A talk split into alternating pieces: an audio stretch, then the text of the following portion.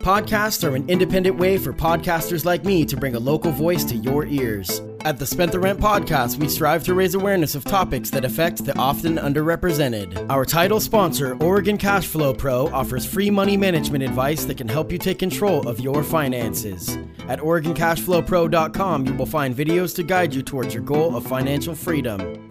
For more info, there will be a link in the show notes. The following podcast is available on all major streaming sites Spotify, Apple Podcasts, and more. You can now listen to all previous episodes, donate to the podcast, and buy shirts directly from the Spent the Rent podcast at our newly designed official website, strpod.com.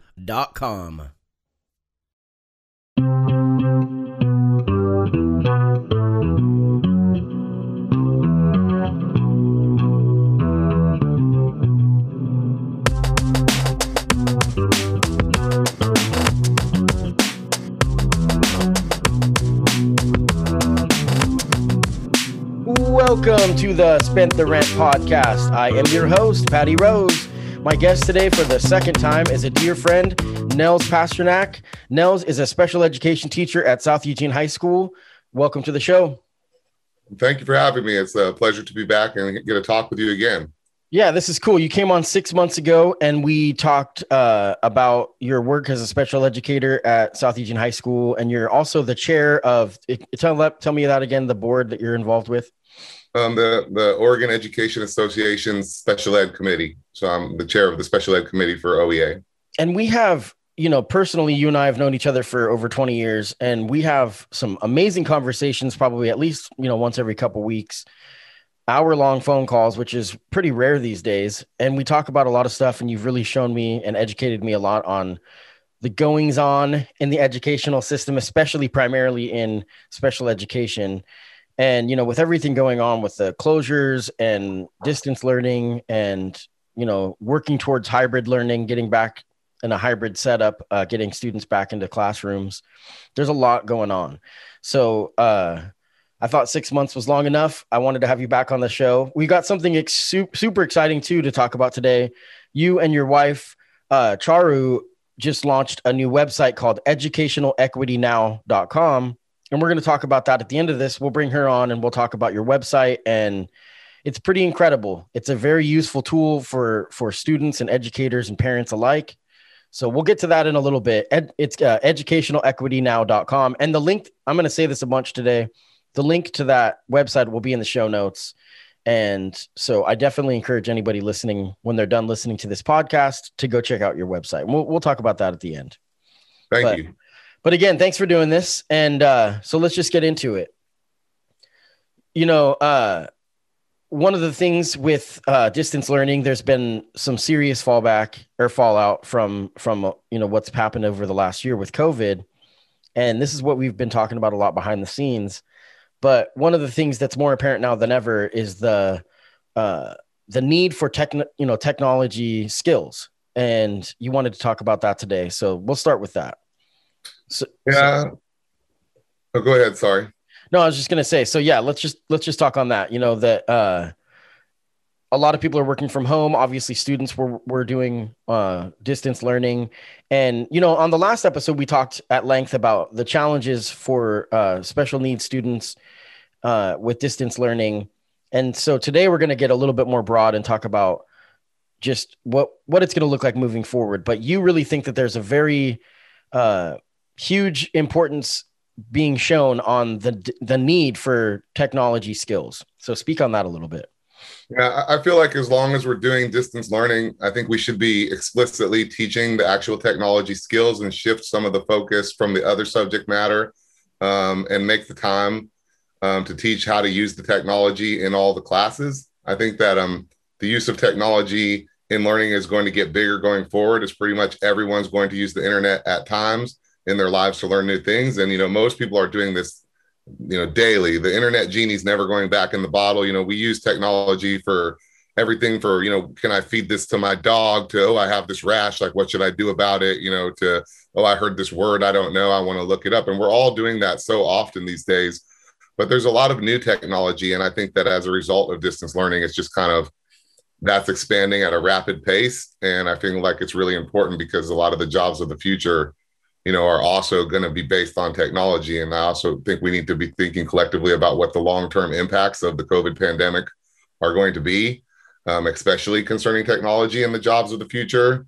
We need to realize that the landscape of learning and work in some ways is going to be changed forever. And people who are burying their heads in the sand or refusing to acknowledge this are going to be inflicting harm on themselves. You know, everyone now has experience working remotely. So we're going to see more distributed teams and previously, distributed teams and work were a big challenge because very few people, you know, knew how to work remote or how working remote, you know, happens or the logistics of it. And now everyone's working remote, so it's going to be easier to have teams be in different locations as long as the time zones, you know, match up, so people can work in smaller offices in more places.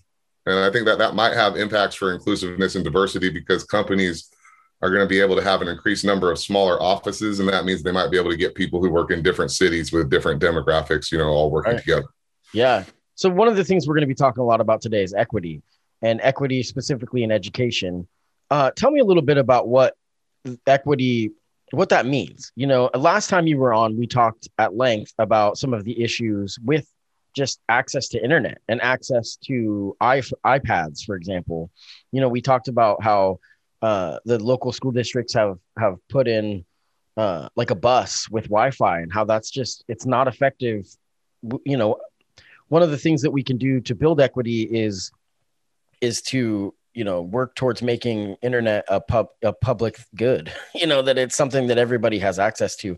But tell me what it is, what equity is. Well, you know, equity is kind of the opposite of the one size fits all model to education. You know, equity is not about giving everyone the same thing. Equity is about giving people what they need to have a fair opportunity to learn um, based on the individual um, exceptionalities that they experience. You know, so equity is about uh, special education when it's done right is like a vehicle for equity. It's individualized instruction, accommodations, modifications.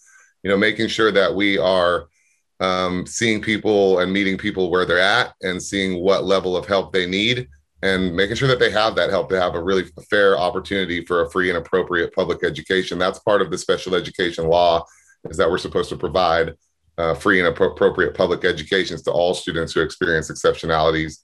And, you know, you only do that by building strong, you know, interpersonal relationships. You know, relationships are extremely important in um, any kind of education, and especially in special education, you need to understand the strengths, needs, and interests and the preferences of the students that you're working with. You know, take a strength based approach and really collaborate. It has to be collaborative. It has to be based on um, that we're listening to families and we're listening to kids, and that we're not like trying to force this one size fits all model on people and it's providing everyone with with an equal you know opportunity for access to public education it's interesting because with your experience working in in the area that you do, uh, when COVID hit and everybody was kind of you know had to work on the fly on how they were going to go about distance learning, would you say that your experience with special education gave you kind of a benefit to know? Uh, at least some of the issues that would arise because people weren't prepared you know on on just full scale like everybody everybody found their themselves in a situation where they uh we're behind the curve more or less. And so every day i'm sure at work you have challenges on how to work with each individual student you know? So i i don't know if i want to say did it put you in an advantage but is it is it something where you're like okay now everyone understands what my daily life was like you know before this um, I wouldn't say that. I mean, for, for me, in the type of job I have, I work with students who have like what's called low incidence disabilities or kind of rare disabilities. So I'm always learning new things every day. I feel like teachers and students always have dual roles, like we're both teachers and we're both learners. And you know, I've been work, I've been seeing the technology develop in a lot of different ways. So, I mean, that helps in a in a way, I guess. Like we are using now in class, we're using like I have a student who uses eye gaze technology to communicate, who's nonverbal and you know in a wheelchair, and and she has like this device where she can just look at like a picture card with a phrase, and if she looks at it, you know, and intentionally, then it, the machine will say that and that's really cool. You know you can broadcast that screen onto zoom and we can see where her eyeballs are and like see what what that student's looking at. And then we have other students who use um, step talkers which are like little recording devices where you can have a preloaded message and they just have to touch it and it'll say something and you can program like three different levels of messages so they can participate in discussion that way. We have students who can hook like switches up to a computer and so when they hit the switch it'll play a video or it will read a page when it, we can do group reading with students who can't read but they have switch access to the computer. Um, we have students with augmentative communication devices so that they can then they're learning you know rapidly how to use those devices to speak to um, facilitate conversation. And they can't verbally say things but they can say things using the um, augmentative communication programs on like the ipad minis. And so you know we've had a lot of experience with certain technology and we but i wasn't i wouldn't say i was a lot more prepared for this than anyone else i've had to learn a ton of technology skills myself uh, in this year and I'm continuing to try to do the best to learn new technology every day. And there's definitely some teachers, I think really like maybe the computer science teachers were the most prepared. Sure. But even computer science is an ever evolving field. You know, you have to continue to stay on top of your learning because what was new technology five years ago is now obsolete. Right. So in a lot of situations. One of the things you and I were talking about yesterday uh, uh, was silver linings. And this is kind of a broad thing, but I guess what I was getting at is it's like this kind of one of the silver linings is it exposed an, an, issue. It exposed equity concerns across the board for everyone in different ways, you know, and uh, so I mean, I want to speak on that a little bit. What do you think are some of the I don't know if silver linings is the right word, but just what are some of the things that we've now been made aware of that you may this is what I was kind of implying that you as a special educator might have already kind of been aware of, but now we know on a bigger scale uh, that we really need to be thinking outside the box and we need to evolve our thought, you know. And what are some of the silver linings of this last year? And also, w- since the last time we spoke, what would you say is the uh, the thing that you've learned the most from uh, distance learning, specifically for special needs students? All right. Well, I think um, the silver linings, I can't just talk about silver linings because I think that you have to talk about silver linings and equity concerns, and that there's new equity concerns that are being brought out by um, distance learning and the situation that we're all in. And I would say, uh, starting with your second question first, the thing that I've learned, I guess, um, the most for working with my students is that any student has the ability to learn te- new technology skills if you make that a focus of what you're teaching. Like it, students with exceptionalities can learn a lot of new technology skills if they have help to do so and that that's i guess if you want to call that a silver lining everyone is not everyone but a lot of people are learning new technology skills i would say remote work and remote learning will be more common and the daily commute will become less common as you know time evolves. Um, in terms of equity concerns i'm really concerned that a new educational divide is being created between people who are actively engaged in learning technology skills during this time and people who are not. I'm concerned that people will try to justify the creation of this gap and blame this on effort or, and maybe perseverance or a lack thereof. And if that happens, it will be really unfair because there's also a major access gap um, to technology based on gender, ethnicity, and socioeconomic status. A lot of people do not have access to high quality computers. And um, also, a lot of populations, especially minority populations, tend to live in areas that have poor broadband access. That makes it a lot harder to stream videos one of the big challenges in distance learning, I believe, is finding other ways to teach besides using video. So, like audio podcasts, maybe with accompanying slides, can, would be a, an alternative that should be explored maybe more because that consumes less broadband, and most people do have access to smartphones these days. And you know, on a smartphone, that works better with a podcast kind of format.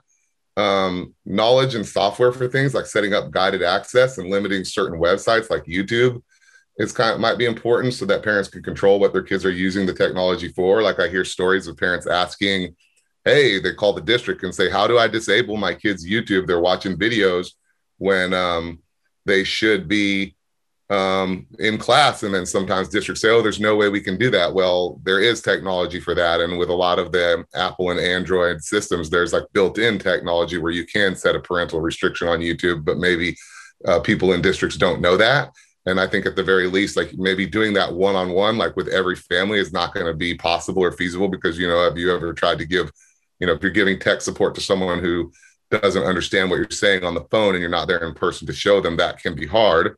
But, you know, there's also remote control so that with Zoom, you can actually share remote control so that and people can share remote control with you so you can like access their computer just like it was your own computer but I think at least they should have like um, print out directions. Like they should be sharing like directions for how to have parental access and how to do screen sharing and like how to do remote control and how to do annotation tools and things like that. Um, there's also like just a lot of other information that's not widely shared that people should be aware of. Like, you know, you can use a cell phone to set up your own Wi-Fi network. We can set anyone with a, you know, unlimited data plan and a smartphone can set up a Wi-Fi hotspot from their phone, and then you have Wi-Fi that your your phone is generating.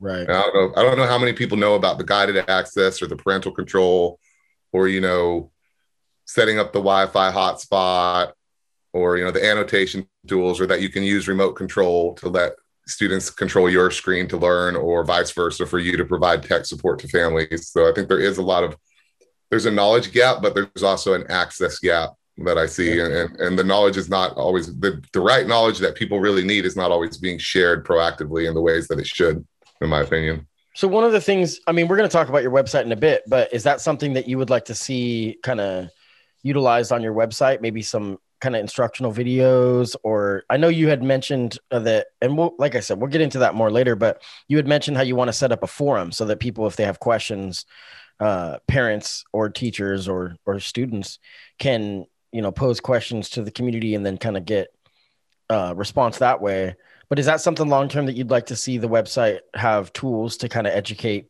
maybe a parent on what on what they might even not know that they need to know yeah, I mean, we, we have four sections that we have for the website, and we'll talk about that a little bit more. We have educational resources that are categorized in a bunch of different categories. Charlie can talk more about that. Um, we have, you know, community resources, which starts out just kind of sharing different places that people, especially people who experience exceptionalities, can go to get services and supports. But I'd like to expand the community resources. And we also have professional development for parents and educators and then we have a contact us that's going to turn into a public forum.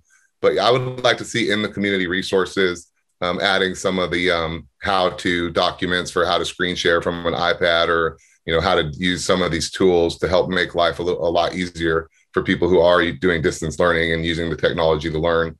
And you know the way that this website is set up is it's meant to be like a collaborative hub, so that people can send us resources that, especially free resources that they think are very helpful and we can add them as time goes on. We're going to be turning it not just a website, but educational equity. Now we envision it to be a nonprofit, um, like a community, essentially. Yeah, and, a, and, an online hub or community collaboration space. Yeah. And you know, we have to probably turn it into a nonprofit first because um, the amount of time that it's already taken a lot, a lot of time to set up where we are now, and it, it, in order for it to evolve the way we want it to be, we have to continue to put a significant portion of time into it. Right.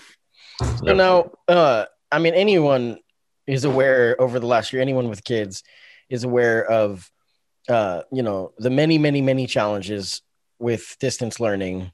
Uh, one of the issues is student engagement. You know, you had wanted to talk about this uh, for a student really feeling heard because a lot of times, and this goes from kindergarten all the way through college, that people are dealing with. I I'm, I work on campus and I talk to college kids every day, and they're like, I'm not learning anything because I'm just being talked at. You know, you know, I'm not I'm not engaged in anything, so I don't, you know, they don't get their their feet wet more or less. So, you know, uh, talk on that. How much student engagement has have we lost because of distance learning, and has the public education system lost the focus on student engagement that we were collaboratively building? I feel like um, student engagement needs to be the forefront of our educational focus and we need um, i don't think we should wait for that to happen i think that we should start working on that now i think we've absolutely lost a lot of student engagement i think that there's no debating that we have lost student engagement in this model. And i think that we have lost a little bit of the focus on it too because so many people are just new to the technology or they're just trying to get through like the daily routine of you know maybe just just try to make it one day to the next and with everything that's going on. And you know i wouldn't want to blame anyone for that you know because the pandemic many of us have lost loved ones um, during this time um, you know including myself and my family has lost loved ones not necessarily directly because of covid but there's people who have lost loved ones because of covid and because of other reasons. And we all have a friend who's probably you know had covid at this point. and you know so there's a lot of trauma you know there's a lot of that people are going through. And then there's also additional trauma of having to recreate how you do your job. But at the same time i think we need to be finding ways to improve student engagement and collaboration and we need to use a lot more of the tools that help make that possible. I'm a big you know um, believer in the google drive tools um, with the folders i think that we could be doing more work like giving students access to shared Google folders and documents and letting them create projects and finding out what's interesting to them and putting them in teams and letting them do some of the research and create the slides you know together and that we should do more of that because that allows them to be social in an online modality. And it allows them to like use some of these tools that a lot of the adults are using. I don't know how much that's happening. I know that in my life skills class i've made a google drive folder for every student and for every IEP goal that they have, I have made a separate folder inside their main folder, which has learning materials specific to the IEP goal and data sheets. And I shared those folders with the, all of my IAs, and each student folder shared with them and their family. And so that the materials are always accessible. They can see when I add new materials in, they can request things that they want to help support their student in whatever IEP goal area that they might have. I can find the material, drop it in the folder, and they instantly see it. You can do things like open up a, a, Word document and they can be typing and you can be typing and you can in real time see each other typing at the same time. And you can give corrections in that way and it makes it more engaging. You can add, you know, my daughter learned, who's eight, learned to make a Google slide show. Uh, we made a, a lesson together just for fun. We made like a star signs um, lesson project where we listed all the star signs and six positive characteristics of every star sign and then we made slides with pictures that describe what those characteristics are. And we just did that as like a writing project so, or as a discussion prompt so that students could, if they wanted to, could look up their star sign and they could look at the characteristics that are normally attributed to that. And then they could write about which ones they think they have, or they could talk about what does it mean to be, you know, persevering, or what does it mean to be, you know, a critical thinker, or what does it mean to be compassionate? Like all we only did positive ones. But after I did that with my eight year old, she went and made her own for our family and so there are like there are ways to get kids um, excited about learning, even in a distance learning modality, but you're not going to get anyone excited about learning if you're just sage on the stage, you know, acting like, you know, there's this some some elements in society. It's like there's this, you know, perspective that teachers are just like gas station attendants and we're pumping curriculum into kids' heads and then we turn it off when the lesson is over. And, and that's an outdated model of education. You know, I took professional development in the skillful teacher series and one thing that i really liked from that professional development is it's, it's all about how do i talk less as a teacher and get my students collaborating and talking more around what the subject matter is. And i think that's super important because there's also a quote that says the person who's doing the talking that's who's doing the learning. And, and to an extent you can't have students just talking about whatever they want all the time but we should be getting them you know we should be empowering students to be engaged in the learning process as much as possible. And you know we should try not to talk so much as teachers i think and, and let them talk and do more and let them use the tools. And you know there's also like there's annotation tools on zoom so like if you're sharing a screen i can draw like you could share a whiteboard on your zoom screen and you and i could do art together at the same time where you could share a video or a discussion prompt and all the students could type their answer on the same thing. Then you could use screenshot, which is like shift command four, and you could be saving that. And that can be artifact work samples, you know, like instant data just from the screenshot. And, you know, we do in my class at the first and last school day of every month, we do a collaborative art project now where I share a whiteboard for like 15 minutes, 20 minutes, and everyone in the class uses the annotation tools and draws on that. And we create like pretty beautiful, you know, I think they're beautiful works of art. And I save those and it's just kind of something to look back on that was creative and fun. Yeah. And you know, there, there's other tools as well, like the remote control is really helpful. You this know, let, thing though, so that that those things you're talking about right there, it it's really best utilized on like an iPad, right? Not on a laptop, because if you're going to be drawing, you have to be able to have access to the pen, you know. And this exposes. Uh, no, no, actually, we do it all on a laptop. Sorry, on a laptop with a mouse yeah, or whatever. The Google, the, the Zoom annotation tools are art. It's like an art palette. You can do stamps. You can do all different kinds of art. You use the mouse. It's not, we don't do any of that on a on a laptop at all. What I was going to say though, and I mean, even access to a laptop, this exposes the issues with equity. You know, because some people don't have a laptop, some people don't have a tablet. You know, and so that's where we're going to have to think outside the box uh, you know, as as the adults here that are going to try to figure out how we're going to fund that, how we're going to make sure that well, and that, you know that's not your job description, but we are going to talk about that a little bit in, in as far as uh, OEA and the committee. But before we get into that, I wanted to to to talk on, uh, you know, go ahead. So I just want to say that the schools do hand out laptops to all the students in, in our district. The, the schools are giving actual all the students have been provided laptops um, from the school and they give out um, Wi-Fi hotspots as well. So they're, you know, they're. I don't want to discount or discredit the work that some of these, some of the administrators are doing good work for equity. And I just want to say I, I have friends who are school administrators, and there's good administrators and there's bad administrators, just like there's good teachers and bad teachers. Sure. But but the rollout of technology um, that has been a part of the process. And as far as I know, every student who's engaged in distance learning has access to a school provided laptop um, right. And that's great. And that's exactly what I'm saying. So, like in the past, they acknowledged an equity concern. And then now where we're at, they've actually done something about it. You know, you've had somebody like you're saying that the the the schools are now providing, like you said, Wi-Fi and laptops and access to that stuff. And it's so I mean, when we learn from COVID, distance learning has shown us just the need for tools and for technology and the use of technology but the only way that's going to happen is if everybody has the same tools. And so that is a, a really good news to hear that that at least in our area, you know, because we're spot, we're speaking about Lane County here in Oregon, probably that you know that's being addressed, that those issues are being addressed, and there's progress being made, and that, that's a good thing. So now you wanted to say, uh, I mean, it's a general question, but what is the point of education? I mean, it's a it's a big this is a big question but what is the general idea and goal of education? I feel like, um, you know, for I feel like the point of education. There's there's multiple main you know themes or points to education. I feel like drawing out what's within people is a main focus. You know, there's a quote um, from a song that I like um, called "Find No Enemy." It's by an artist named Akala, and the quote is, you know, from what the system wants to do is the working class to keep them uneducated because truly educated men can never be racist. And to educate is to try out what is within. And are we not all the same under the skin? And that's an interesting quote. And that makes me think about how there are entities that want education to be about forcing people to comply with the status quo and sit quietly while they listen to lectures. And that there's, I believe that there's factions that want education to be about creating obedient drones who memorize facts and follow directions and like the metaphor I gave about the gas station attendant, you know, just pumping in the curriculum is kind of an example of that.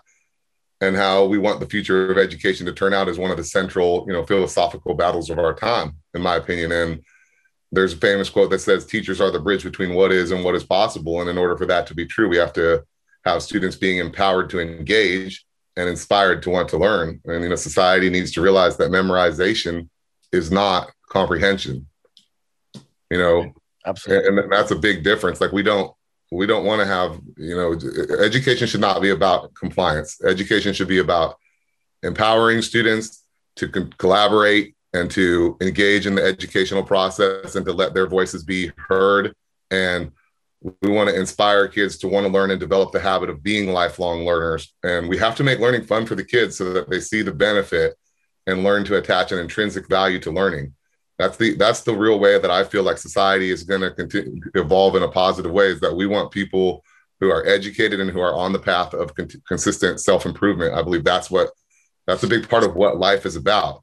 And, you know, so uh, Chara and I actually created a logo uh, related to this, and we're in the process of creating T-shirts. It's these T-shirts that we're creating. This is our logo. It says "Empower, um, Inspire," and um, we're creating T-shirts that we're going to sell and we're going to donate a significant percentage of the profits to local um, nonprofit organizations that support people who experience exceptionalities. And those shirts will be available on the website.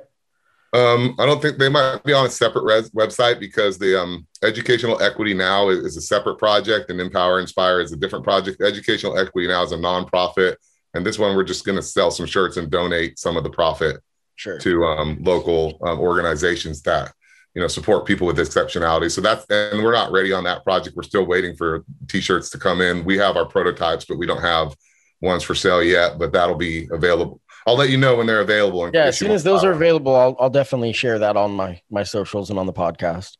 So uh, you know we're going to talk a little bit before we bring your wife uh charu on we're going to talk a little bit about uh, your work with the oea and and the committee work. Uh, you know, this is an interesting thing you had wrote down that you wanted to talk about. Uh, if public education starts to become more privatized, uh, let's talk about that a little bit.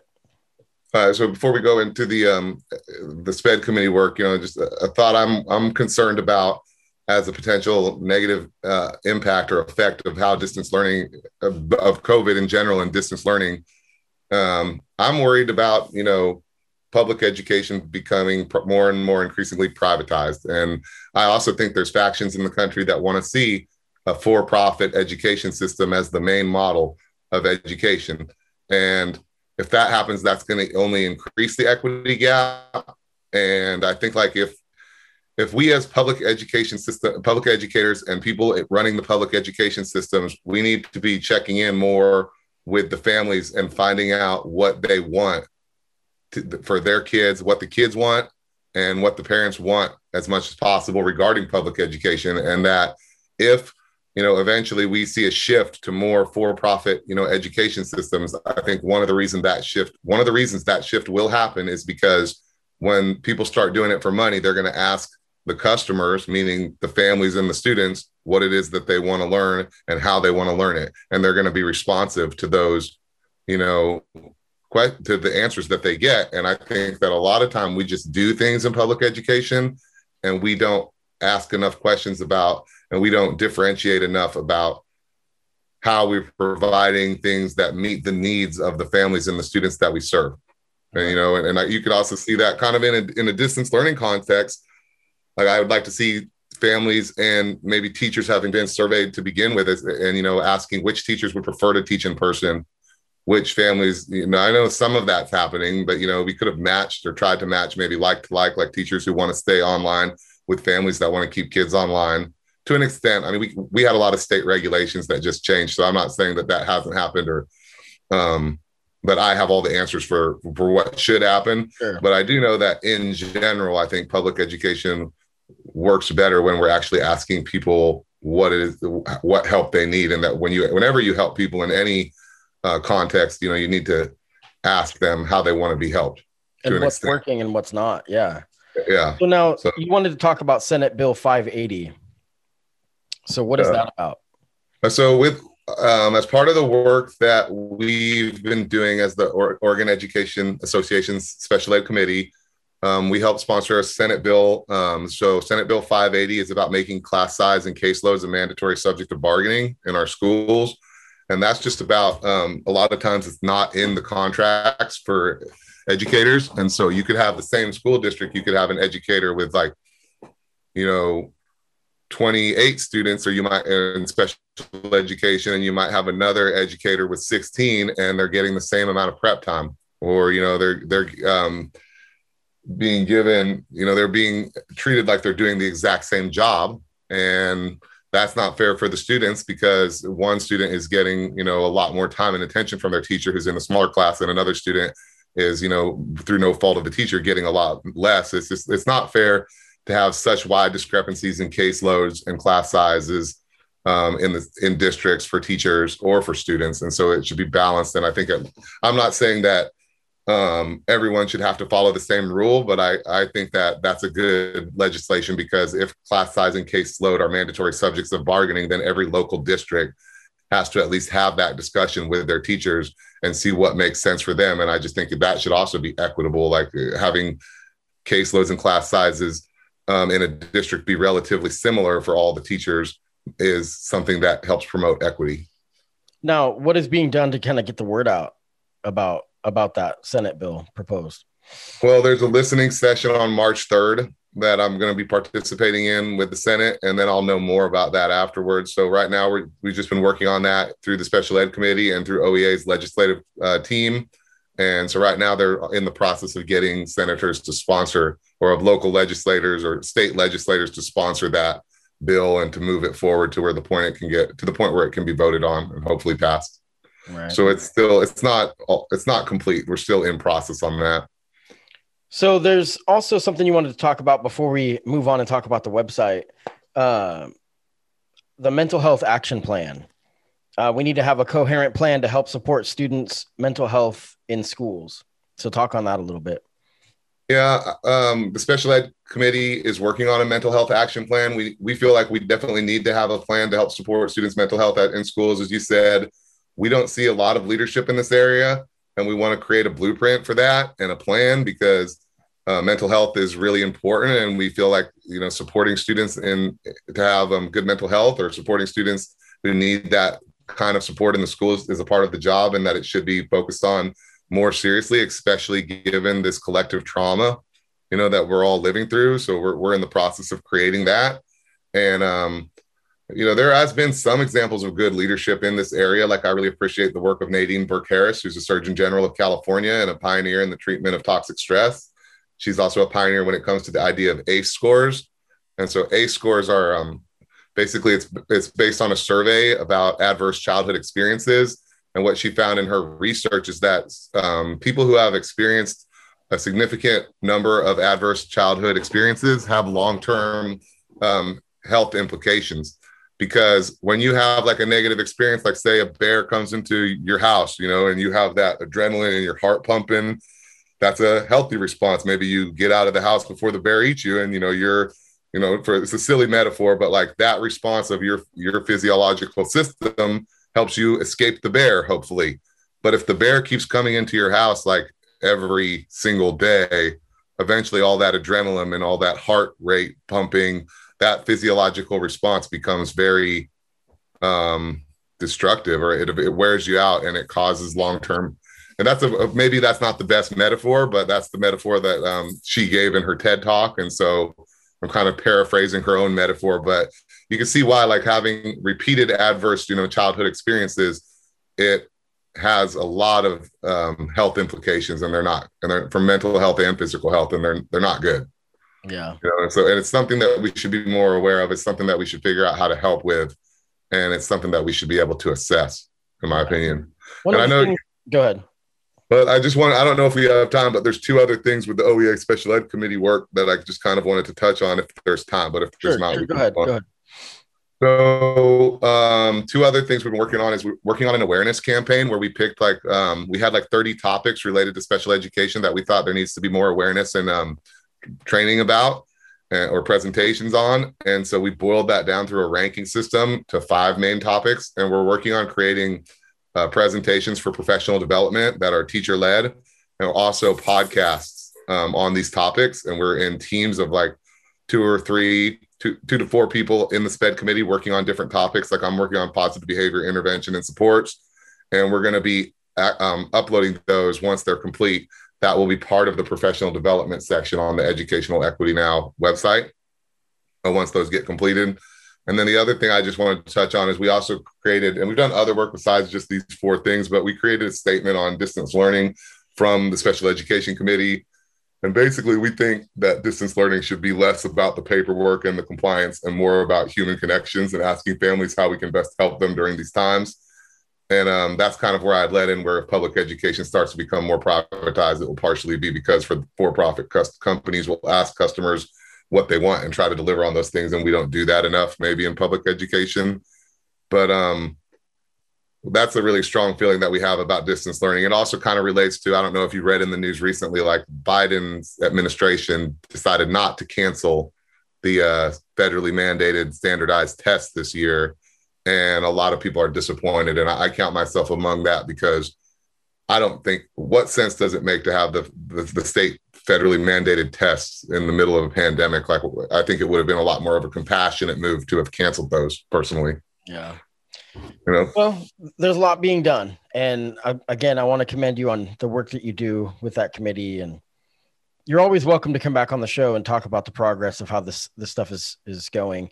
And you know, one of the things I wanted when we were talking about earlier about silver linings, one of the silver linings of of COVID and some of the shutdowns, distance learning, this whole thing is that again, it's exposed some of the issues. And so once you can diagnose the issue, then you can start finding solutions. And so that's, I think, a good thing. You know, I mean, it's not a fun situation when you realize that there's inequities and whatnot, but at least then, if you can acknowledge that it exists, then you can start making progress to fix it. So we're going to take a break and then we're going to quick break. And then um, we're going to bring your wife, Charu, on and we're going to talk about the website. So we'll be right back. Excellent. Thank you. Okay, we are back, and we're now joined by Charu Pasternak, uh, and we're going to talk about the website. But first, uh, let's learn a l- little bit about who you are. Uh, you're a, a senior software engineer, and tell us a little bit about yourself. Hello, everyone. First of all, thank you, Patrick, for having us on your show. Um, I'm a mom, I'm a partner, I am a daughter, a sister, a friend. Um, I'm a senior software engineer, I'm a lead, and I belong here. Well, uh, tell me a little bit more. What do you mean by you belong here? So, you know, um, I moved here from India 14 years ago. And um, up until the last four or five years, I always felt like, you know, this is not my country. This is not my place not my people. You know um, gone through this entire learning curve um, of learning a new language food people uh, customs um, everything. So um, you know i always would have a sense that I don't belong here. Up until four or five years ago, you know, I really had this epiphany that um, I need to give back to this community. Eugene is such an amazing place, and um, I've had, you know, so much uh, learning experiences here.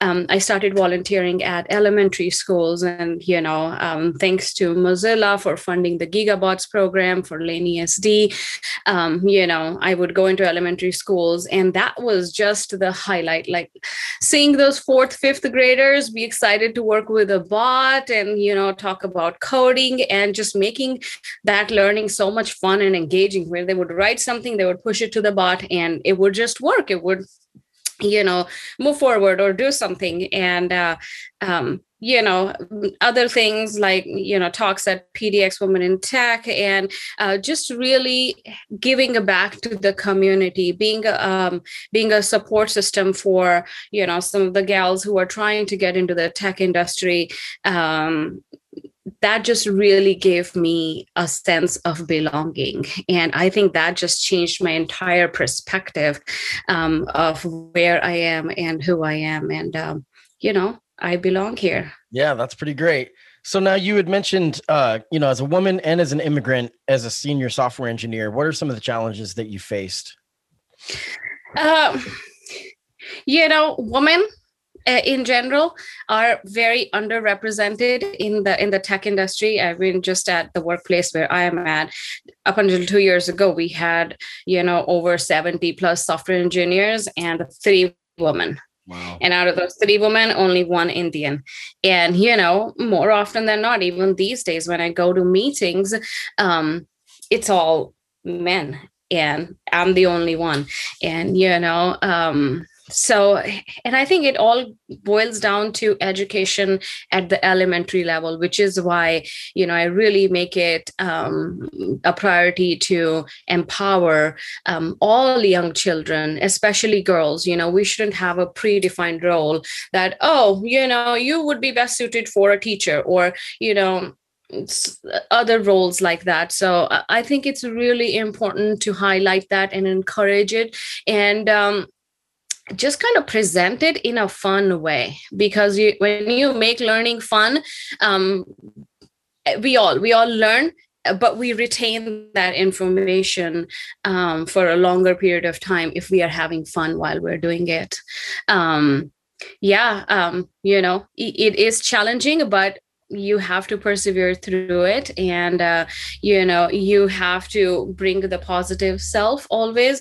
Um, one thing that really helps me um, as a as an immigrant as a female in the tech industry is uh, um, open communication. I'm very transparent. I um, communicate my expectations very clearly.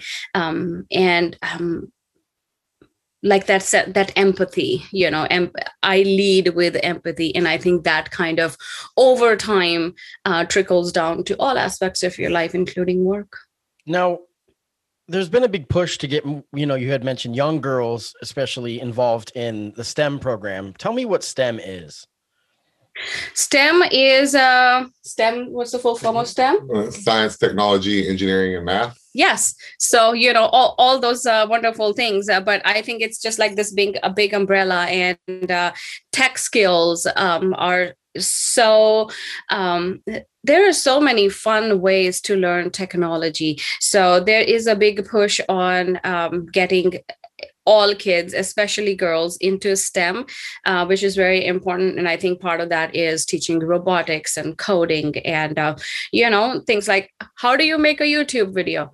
Um, how do you make, how do you use Google Slides? You know, when I was eight years old, I knew nothing about slides or computer or powerpoint. And now we have you know um, elementary school kids who are pros at zoom. They probably know more about zoom than i do. Um, they can make these powerpoint presentations and add animations and all that sort of stuff. So i think um, covid uh, this this pandemic um, it's been a, a, a challenge um, to the entire world but I think we need to use this this as an opportunity uh, to learn things that we would have not learned otherwise. And a part of that is tech skills because right. you know the future is um, you know you have to be very comfortable with the tech. It's everywhere. You had mentioned you know one of the parts of stem is math. And for me in my household my partner dana she has a master's degree in statistics and she's a data analyst. And she also is extremely smart, much smarter than me. and and if there's ever anything that needs to be done like garbage disposal or transmission in our cars changed she's the one that does it. So in my household i am the uh secondary. She's the she's the skilled one. I'm just here i'm just here to make people laugh. So so uh we are definitely a woman led household and i'm i'm proud to say that. You know she's the mother she's i'm a step parent so uh, I follow her lead, and I'm proud to say it. You know, so she wears the pants in the relationship. so, so uh, that's so. It's cool, it's cool so to nice see more to and more of that. No, it's true, and I mean, and when you are a step parent, you have to take a back seat. That's just one of the first things you have to learn. You know, and so when you take on that relationship, that's the first. It's the most important thing. If you try to dictate. I've talked to the boys at length and they're like, it's never worked. You know, there's a reason that she was single again you know, after dating and, and whatnot. But that's a little side note. So let's Mhm. talk about the website. You know, we really want to drill this home. We've been hinting at it. Uh, the website is called educationalequitynow.com. Uh, what was the motivation for starting it? And yeah, let's start with that. Absolutely. So educationalequitynow.com started, you know, um, with one of the conversations Nels and I were having, um, you know, late at night is like i have all the you know he mentioned he has all these resources. He knows all these you know websites they that provide um, a, a variety of uh, uh, resources for learning, life skills, vocational training, community engagement resources, professional development resources. And he's like, I wish there was a way to share this with the world. And I was like, well, I can make you a website. And, you know, that's pretty much how it started. And um, I am very passionate about knowledge share. Um, you know, I, I I want to learn and grow every single day. We have a saying in our household that um, if you learn something new every day, it's a good day Right. uh, yeah yeah so you know um that it, it just started uh, with that and the way i see educational equity now is um it's it's like a playground where Hold on, students hold on. I'm gonna stop you real quick. We got some thumping going on. I don't know what's going on with the audio. Is there? Uh, anyway, go ahead. That's the kids upstairs. oh, they're bouncing the balls. Okay. Yeah. Anyway, Yeah. go ahead. Sorry Sorry. Sorry. Wait, are you still on pause? No, no, we're going. Okay, sorry. Uh, so Sorry, educational equity now, um, as I see it, it is a playground uh, where students, educators, um, parents, um, pretty much anybody can go there. They can choose um, a path that, that they want to explore, uh, which is why, like, when you go to the homepage, you will see it's like you can choose your journey. Are you here to for education? Are you here to look for some community engagement resources? Are you here for professional development? and um, you know let's say you drill into educational resources you know it just opens up this world um, of all these okay well i want to learn something about english language arts or you know i would really like some help with math. So it's split into all these categories and within each category um, is all the resources uh, that you know nels and i could find. I've put them there. There are links there. Some of them are free. Um, some of them are paid. Um, you know and those are the external uh, websites. Um, and then some of them have a free tier. So the way I see education equity now, it's a playground. Um, it is free um, and you know people can go there and explore and learn. And it's just one place where you know eventually i would love to have so many more resources and um, you know having a full-time job and being a mom and you know working on this website i can't really like keep up with it all the time. So you know if if there's a tech person out there who would like to just kind of help out sometimes i would love that as well. So yeah that's that's what it's all about so the goal is to become a nonprofit. Absolutely. And, and so what does the process look like with that? Um, you know when when it comes to the business side of things that's uh, that's where nels chimes in. Um, i am um, i'm the tech person. I just uh, he will tell me make this happen and you know i'll make it happen. And then you know eventually i think we would like it to be a nonprofit. Uh, we would like it uh, to we would like to, uh, to have some board members um, you know and just kind of it's pretty easy to to file an application to start a nonprofit. I've done one in the past once. Actually, forming a nonprofit is just completing some paperwork that you can find online. It's a little bit harder to file as a 501c tax for tax exempt status. That can be more of a process. I plan to reach out to um, community allies that I know who have nonprofits and you know kind of get their advice and, and just learn from others and do some research. That's the next step of what we're working on. I would say that um, our website is not just linking other websites; it also links uh, educational videos and podcasts that we think are relevant as well. We'd love to link your uh, podcast under community resources if that would be something that you'd be all right with. I'm definitely down with that. And then we yeah, were gonna. Go ahead. Uh, I just wanted to quickly add, um, you know, I, I also wanted a space because Nels creates really amazing uh, lesson plans and things like that.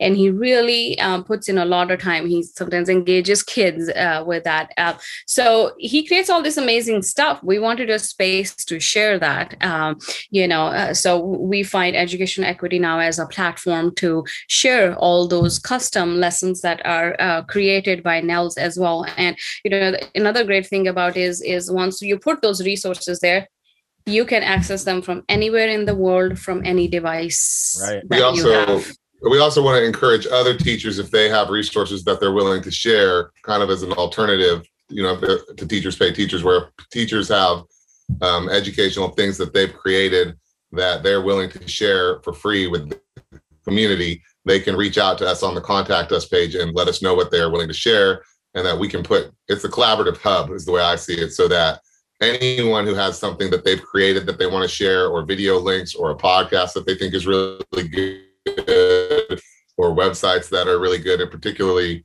prioritizing free websites.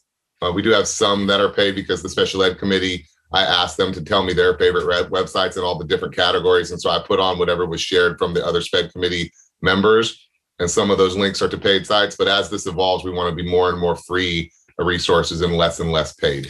Yeah, and uh, just to kind of add to that vision, you know, I, I, I still am building upon this idea of um, um, you know how kickstarters work like you have a kickstarter project and um, you know people fund your project and then they eventually get your end product having I, I don't know of a space uh, where that is available for teachers. Like I'm a teacher, I want to create a lesson, um, uh, you know, and I need somebody to fund me for that. So that sort of deal, um, you know, uh, slowly, I think we're going to build towards that and has that as one of our features as well. Yeah, and it's really cool. I mean, just just browsing through it, uh, you know, I've only gone on there a little bit, but like you had said before, there's different sections. You've got like English, you've got history, you've got math, and all these different areas. And then inside of that, it's going to continue to grow. When did this whole project start, and when did it officially launch? So this whole project started um, just over a month and a half ago, and I think, uh, yeah, and I think um, out of that, um, probably majority of the time that I spent on on this was uh, just thinking about the skeleton of how I'm going to build this website or app. Um, you know. It, once I had that, I want to have a solid foundations. Once I made that solid foundation, adding new resources does not take very long. It takes me five. Like last night, he's like, "Hey, hey, honey, there's like five new resources. Can you add them?" Took me ten minutes to add them. Sure. So yeah, and then um, you know, I finally launched this just about a week ago like you know for the entire world to look at I haven't shared it anywhere quite yet because i wanted it to be at a stable state so it is very stable and um, you know it's ready for people to dive right in you're the official public launch patrick Absolutely. Yeah, this is cool. Yeah. You know, one of the uh, Khan Academy is a website that I was a big fan of in the early stages, at least when I was first aware of it. And what I noticed that is changed, it's kind of more like an online school now before it almost had this kind of like video game feel where you got like you got like points and like congrat you know there'd be like 100 points when you got things right and i don't know if they do that quite as much now and that's something that i'd like to see more of because i feel like for for me i was i went to school to be a barber i didn't go to college and then there was a point where i'm like you know i kind of want to pick and choose these free tools that are happening now in technology where i can learn a subject, maybe like a foreign language or maybe like more about history. And I like it to be kind of rewarding in that setting instead of just getting an A, you know, instead of just getting a grade. And so that's something I'd like to see more and more of. Is that something that you guys would like to implement as well? Maybe some games so that for for all ages, but for and not just kids, like not just like four year olds or five, seven year olds, for 17 year olds that want to make it to where it's it's rewarding absolutely. That is uh, that is great point and uh, that kind of ties into one of the ideas i've had in the back of my head. So my seventh our, our seventh grader he has been learning to code and he has created um, a variety of different games. They they're not like the fancy games, but you know, uh, this latest project that he's working on, he's working on a game where you go, you enter your name, it shows you the image of an ocean, it shows you as a diver. Um, the game is called Pacific Garbage Patch Cleanup so, you know, you enter your name, you click begin, and then you as a diver with your keyboard can can move and it, it shows you random garbage at the bottom of the ocean. And then you go and you touch each one of the garbages and it gives you 20 points for each thing that you clean up. So, you know, having a message along with the game is like, hey, let's clean the Pacific sure. um, Ocean garbage patch, um, stuff like that. So absolutely. Um you know i, I would i just think to- for even for adults and for for young adults and for even for people my age i just think that using that game style when it comes to learning it you don't it, it becomes something that it's fun and so you don't it's not wonky because like I, I i'm not much of a reader for example so to just sit down with like literature or or whatnot it's just it seems like a task you know and so so i was really impressed. I don't know if you know what i mean with with khan academy specifically and this was like years ago probably eight ten years ago that it had started and I, I think they've gone away from that. I think now it's more just like online school. It doesn't feel like you know i mean i was answering these history you'd read something and then they would ask you questions on the review section and when you got something right it would be like 100 points you know and yeah. i was like this is awesome you know and yeah well, there are still, it depends on the site. It depends on the resource. Like there's some resources on our site that are like in a game based. Um, in the STEM category, there's about four or five different resources for learning computer coding. And a lot of those are game based. Some of them you even can create your own mini games. Um, I want to do a shout out for freereadingprogram.com. Freereadingprogram.com is a really good website. Um, that's for people learning to read between a kindergarten and a sixth grade level, and all of that's game based, and you earn stars, and then you click the button at the bottom right to save your progress when you've earned all the stars, and it auto saves progress. You can look up a report for everything you've learned, and I believe if you go through the levels of that, they correlate to grade levels, and if you, you basically can you can learn reading from a kindergarten through a sixth grade level, you know, for free. It's completely free to have an account. That's linked under our reading resources. Um, Mr. We linked uh there's a site called MrNussbaum.com and that has a bunch of learning games in it as well that are pretty fun. And that's got covers a variety of subject areas. That's linked on our thing. And then, like I said, there's a lot of coding games and there's always room for innov- innovation. And I'm sure as, as word gets out, you know, and more people tell us their favorite free resources in education that we'll find some more things that are game based like you're mentioning it's just a, there's so much out there that it's a matter of kind of weeding through and seeing what works for each individual learning style right so now you who is the the website primarily directed towards? The website is primarily d- directed towards students, kids, um, educators, and parents. And then Um, specifically, I mean, with also a side focus on students with exceptionalities and you I, know, I wouldn't. I wouldn't say it's a side focus. I would say that's also. I originally when I when I originally wrote like the description of the website, I said it's a focus on helping students and especially those who experience exceptionalities. And and so that's not a side focus. That's a major Yeah. focus.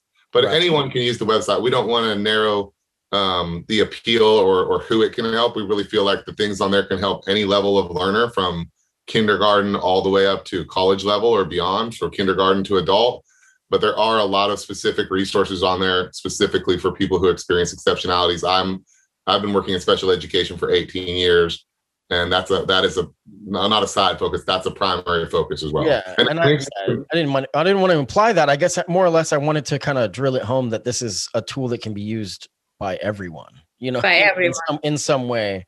So Absolutely. And many And, of sorry, I just want uh, many of the community resources linked on the community resources page are specifically for people who experience uh, exceptionalities. It's absolutely. still necessary. I mean, the whole point of equity is, you know, giving the tools to make sure that people are then, you know, given the ability to to have a seat at the table, more or less, because they're given the tools. Is there going to be, uh, you know, stuff maybe focused towards immigrants as well? Um I, I would love to i would love to have some of that but um you know just to add on to that um i used to be a professor back in india. Um i would i love teaching um the only barrier here in us uh, between me and um you know being like an official teacher is i have to go to school for two years and you know i don't have the bandwidth for that at the moment.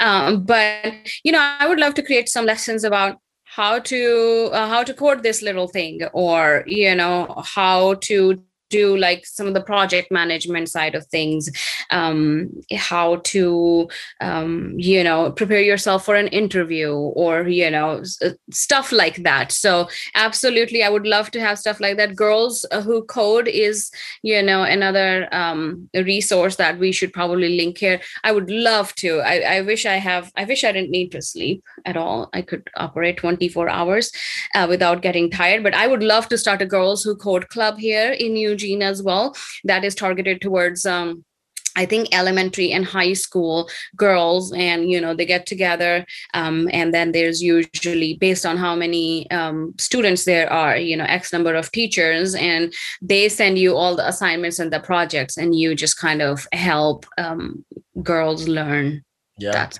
stuff. So music is another one. And before we get out of here, I've got one more thing I want to focus on, but I want to uh, give a shout out to Joey Helpish. We're going to be playing his music in a little bit.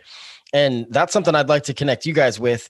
He has a school called Dandyland Studios, and that would be a useful uh, resource for people to access because he teaches music of uh, for all ages. Uh, he he focuses a lot on uh, kids. He teaches kids with uh, on the autism spectrum uh, how to record music at, at whatever capacity. Some are nonverbal, and so just taking part in the songwriting workshops that he teaches, it's pretty incredible what he does. I've had him on a couple times, uh, Dandyland Studios. So when we get out of here today, I'm gonna I'm gonna set you guys up with connects to talk to him because I think that music, again, back to what I was talking about with games and the rewards. When you when you write a song and you have a finished product, even if you had a small sliver part of it, I've had friends that have recorded a backup vocal on one of my songs back in the day, and that's all it was. But they know it's in there. No one else can hear it really, but they know that they took part in it, and there's an ownership and there's a sense of pride in this creativity, and I, I think it's a really beautiful thing. So now, what is the call to action? Uh, obviously, for anyone listening, is to go to the website educationalequitynow.com. But then also, you've mentioned a few times through throughout this interview uh, about people contacting you on the contact me now. So, so who would you like to contact? Have contact you? Teachers primarily. You had said that you'd like to hear from teachers uh, what they were what they would want. Speak on that a little bit. um yeah so the contact us page primarily is uh, you know anyone who would like to like to contact us it could be for a variety of reasons. A teacher has resources they want to share they should contact us there. Um, you know a, a parent has uh, you know a certain question or a request for you know this specific need that they are looking for resources you know they can contact us um, there as well. And and then of course you know other organizations who are into education um, all the community engagement stuff that happens uh, around our area.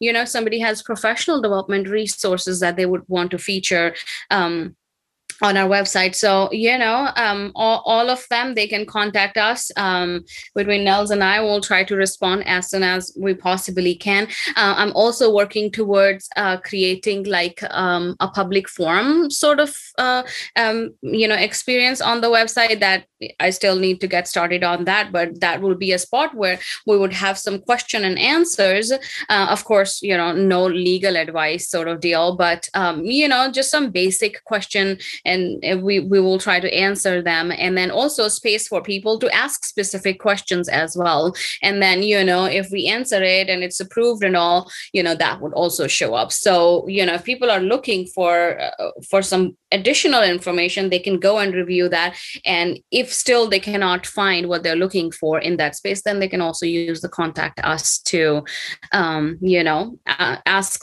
their ask for their needs. And it's just primarily a way for um, for people to talk to us and you know give us their honest feedback um, yeah. as well. And you know, I think. Uh, asking for feedback is very very important so and sharing sharing resources asking for feedback i'm a little bit you know we're going to do our best to answer the con- um, communication that we get. Obviously, we both work full time and we're parents of a 12 and an eight year old. So as things evolve, as we become a nonprofit and maybe get a board of directors and get other people helping with this, you know, then we'll be able to increase our capacity to respond. But we'll do our best um, as this is still developing. We'll do our best to respond to any questions and add links for um, free resources that we vet and that are free resources that help promote equity primarily is what we're looking for for resources. Yeah. And just to add to that, you know, uh, when you talk about equity and equality, I think um, it is very, very important for all of us to feel equal. Um, and, you know, it doesn't matter uh, my gender um, or the color of my skin or um, my accent. Um, you know, it's all about um, do I know what I'm talking about? And, you know, do do how can we provide resources to the kids who are going to be the future um, of the of you know of this planet. And you know as I, I i'm just going to add this quote it's one of my favorites. You know nelson mandela says education is the most powerful weapon that you can use to change the world. And you know i can't just go out there and say okay i'm going to change the world. You know i i have to do small steps um and just impact the people you know around me my community our community. Um, and then you just it's just like a trickling effect and you know it, it just will spread i hope. Well it's really cool to see what you guys have been able to accomplish in a short amount of time. And i know that it's going to continue to grow. And and i really really really encourage anybody listening to go check out educationalequitynow.com uh, it's awesome. And it's just getting started. I mean, I know it's going to continue to grow and you know you'll add little tools and you'll find out what's working and what's not what needs to be removed what needs to be added and kind of built on. So that's great. So thank you so much for coming and talking to me today. And you're both uh you know always welcome on the show. I'm sure nels and i have kind of made a, a back backdoor agreement where we're going to have them on at least once every six months or so. Cool. so so you know and i i think the work that you Nels, uh, the work that you do with with uh, special education is is amazing, and I'm really proud of you. Knowing that I'm, and I've known you for 20 plus years and whatnot, to see where you've come from uh, from how different we were at at 20 years old. You know, we were little punks, and so and Charu, it's very it's very nice to get to know you as well. And I know that that uh, you know the relationship that you guys share with your children and the and the sense of pride you have in your family is really inspiring. And so it's it's pretty cool to see. So again, I'm gonna. You're very welcome, and thanks thanks for coming on. I'm gonna. uh like I said, I'm going to end this with a song, and this song is kind of heavy. Uh, Joey Helpish. The song is called Neurotypical, and he is on the autism spectrum himself and he is an educator music educator amateur i mean i wouldn't say amateur he's uh he doesn't use it it's it's a non-structured style so i think it's really cool what he does but uh this song specifically he was talking about how he has to kind of mask himself so that people can understand what his what he's like because he's so he's wired so differently. And it's a really heavy song and it's really personal and it's one of the things i love about him is that he'll he'll really open up about it. And the work that he does with with uh people on the autism spectrum creating music is amazing. I mean he has told me before how he works really hard to get uh nonverbal students he's like i'm gonna get them talking. You know you know and and he's been he's been successful. So it's pretty it's pretty cool. And i know the parents are just like oh i can't even believe where we started. It's not just music too. He's got a he's got one of his students that he's been working on making animated youtube videos. And it's hilarious because this kid makes these videos that are talking trash on on Joey Helpish, the the teacher, and Joey publishes them. He's like, "Oh, this is so great," you know, and so it's really cool. So, thank you both for coming on. I really appreciate you. Uh, educationalequitynow.com. P- people check it out. The link is in the show notes. And then we're gonna get out of here. This is Joey Helpish with Neurotypical. I was born lonesome man, easy to misunderstand.